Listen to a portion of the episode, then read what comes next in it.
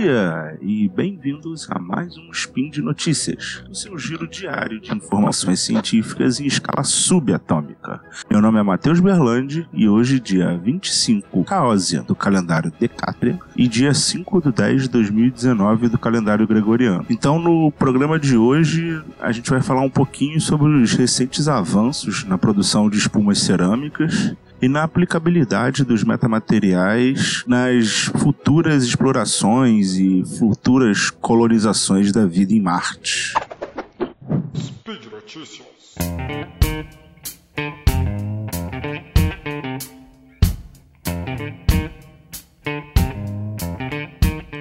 Bom, como esse é o meu primeiro spin, eu acho justo que eu me apresente aqui e fale um pouquinho de mim. Como eu já disse, meu nome é Matheus Berlandi, eu sou engenheiro de materiais e agora você está se perguntando, porra, mas o que, que um engenheiro de materiais faz? É, eu já, já escutei muito essa pergunta, bem, bem sério mesmo. E hoje eu espero conseguir falar um pouquinho sobre o que é engenharia de materiais e como isso se aplica, não necessariamente direto nas nossas vidas hoje, mas para o futuro trazer umas notícias de impacto direto nas nossas vidas aí. Bom, e a primeira notícia é que um grupo de trabalho chinês foi capaz de sintetizar uma espuma cerâmica com umas propriedades muito, muito especiais elas são tão especiais que a gente classifica esse tipo de material como um metamaterial. Um metamaterial é um, basicamente um material com propriedades que a gente não encontra na natureza, assim.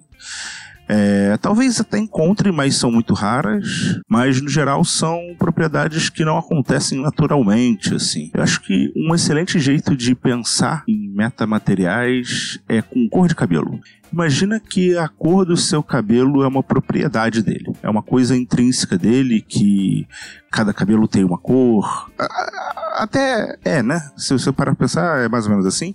Mas é, vamos botar aqui como exemplo que o, a propriedade do seu cabelo é uma cor.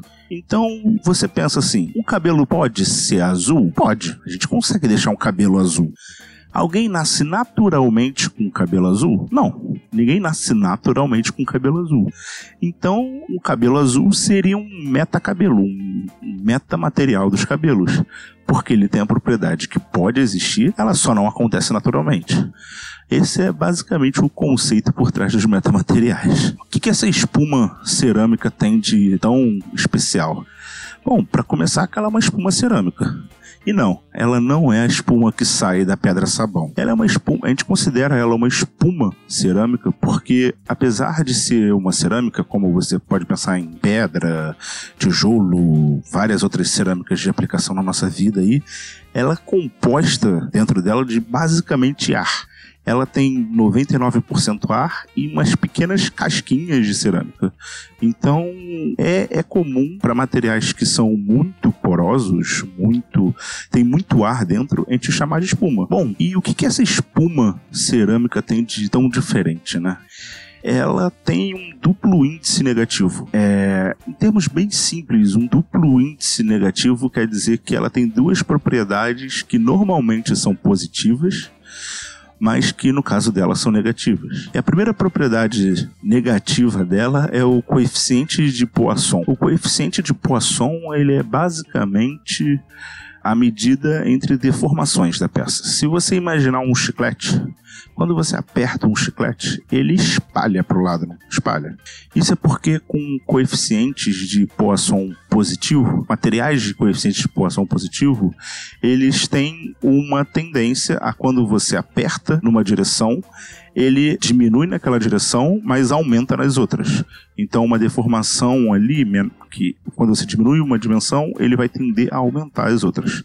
Isso é um material com coeficiente de Poisson positivo. É, é o caso clássico do chiclete. Se você apertar ele, você vai diminuir a altura, mas vai aumentar a largura dele. Né? Então, um material com coeficiente de Poisson negativo é um onde você aperta ele e ao invés dele alargar, ele vai contrair. Então, ele vai não só diminuir a altura como contrair a largura dele.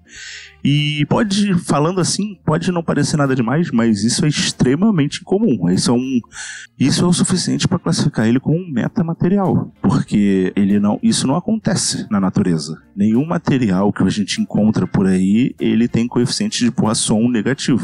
E depois que essa espuma tem o coeficiente de expansão térmica negativo, ela, quando você aquece, ao invés dela expandir, como faria uma barra de metal. Se você aquecer a barra de metal, ela expande.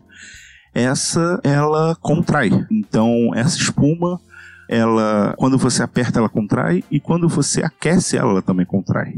Isso dá um efeito nela muito interessante, que ela é basicamente o melhor isolante térmico que se tem notícia até agora ela isola muito bem o calor. E além de isolar muito bem o calor, ela também deixa passar seletivamente algumas frequências eletromagnéticas. Então ela bloqueia algumas frequências e deixa passar outras, é permeável a outras frequências eletromagnéticas. Isso, essa combinação de características faz dela um material muito diferente. É, é muito difícil você reunir tantas características assim num mesmo material. E é isso que faz esse material ganhar um destaque. É por isso que eu estou aqui falando dele porque o potencial de aplicação para um material desse tipo é gigantesco. Pensa em tudo que você precisa de um isolante térmico muito bom. E agora pensa que esse isolante, além de tudo, é muito leve, muito, muito leve, porque ele é basicamente ar. Ele ainda tem a vantagem de bloquear alguns tipos de radiação. E quando você olha para todas essas propriedades, você pensa em, hum, talvez isso possa viabilizar a vida em Marte? Não, mas alguém pensou. E é sobre isso que a gente vai falar depois da vinheta. A vida em Marte, até onde a gente sabe, não existe. Até onde a gente conseguiu descobrir, não existe nenhuma forma de vida, pelo menos do jeito que a gente entende vida aqui, né? Por uma série de motivos. É, não tem quase atmosfera, a gravidade é mais baixa, não tem muita água líquida. Estou é, considerando aqui que os estudos ainda não foram totalmente conclusivos, então não vou dizer que não tem água líquida, eu estou dizendo que a gente não achou ainda água líquida, ou pelo menos água líquida abundante, né? É, Marte tem gelo. Não é que não tem água, ela só não está na forma líquida porque a temperatura na superfície de Marte é bem baixa. Isso faz com que seja inviável você ter formas de vida do jeito que a gente conhece aqui na Terra. Mas olhando para todas essas dificuldades da vida em Marte, alguém juntou Lé com Cré e fez, e fez a luz.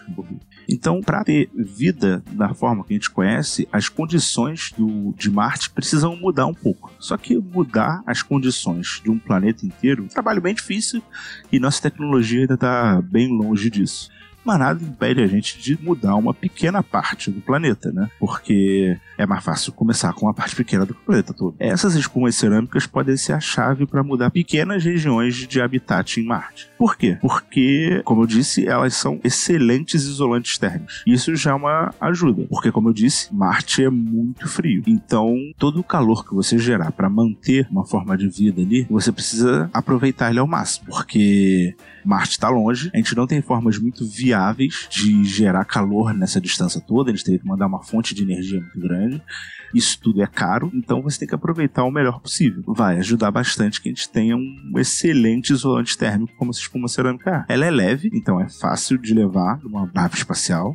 E a principal propriedade dela que vai ajudar bastante é ela ser capaz de bloquear alguns tipos de radiação. Porque outro grande problema para a vida em Marte é que Marte não tem o nosso campo magnético que protege das radiações ultravioleta do Sol. Então, essas radiações, no geral, são muito nocivas para a vida.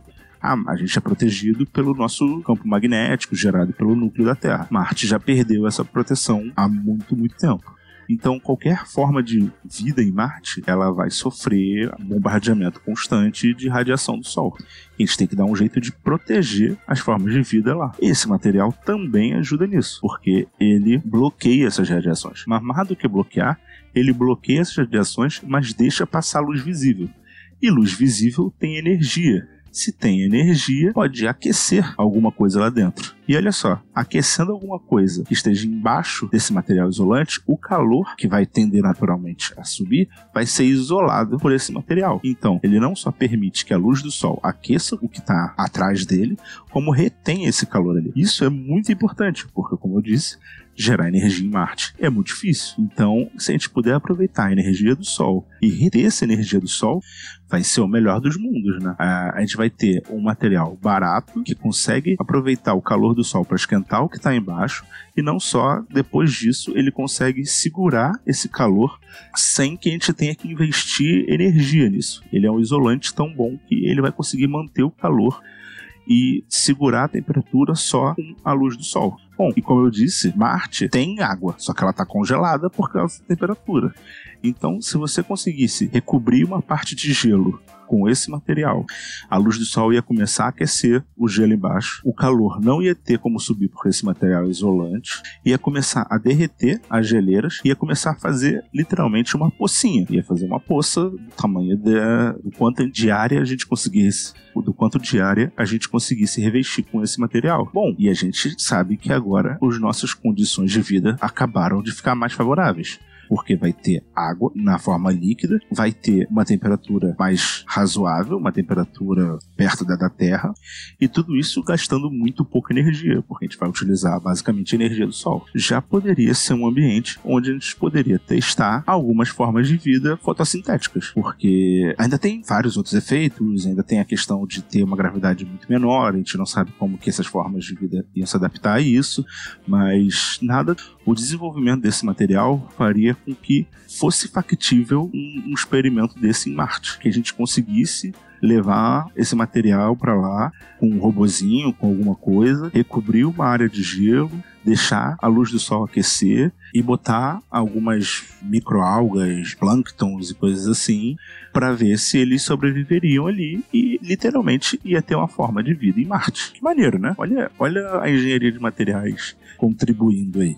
Bom, e esse material ele foi desenvolvido em laboratório com um processo caro, muito é um material ainda experimental. Ainda, por mais que já tenha sido sintetizado e feito, ainda está longe de virar um produto. Mas a ciência avança e conforme for passando, eu ainda espero um dia ter um, um isopor de, de, espuma cerâmica aí para economizar no, no, gelo do churrasco. E quando a gente tiver o nosso isopor de espuma cerâmica para economizar no churrasco, o menor preço eu tenho certeza que vai estar tá na Promobit. Você não conhece a Promobit ainda? A Promobit não é um site de promoções. Promobit é uma comunidade com quase 800 mil membros cadastrados e quase mil ofertas sendo divulgadas todo dia lá. Então não é simplesmente um agregador, não é um, o Google das promoções. É realmente uma comunidade onde existe uma curadoria da promoção. Se tem uma promoção na Promobit, é porque ela foi verificada por um ser humano. Ela é uma rede social feita pela comunidade, moderada pela comunidade.